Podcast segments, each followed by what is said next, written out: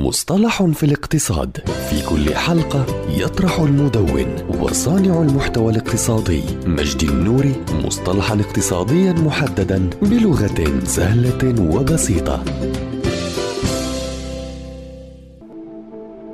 الإنتاج التصنيعي هو مصطلح يشير إلى منهجية تصنيع وإنتاج السلع الأكثر كفاءة للبيع، وهناك ثلاثة أنواع شائعة من عمليات الإنتاج التصنيعي وهي التصنيع حسب المخزون، والتصنيع حسب الطلب والتصنيع حسب التجميع ومثل هذه الاستراتيجيات لها مزايا وعيوب في تكاليف العمالة ومراقبة المخزون والنفقات الإدارية العامة والتخصيص وسرعة الإنتاج وتعبئة الطلبات. وأحد أبرز مميزات هذا المصطلح هو تركيز الشركة الكبير على متابعة الأسواق ومدى موائمتها لمتطلبات هذه الأسواق بشكل كفؤ وفعال.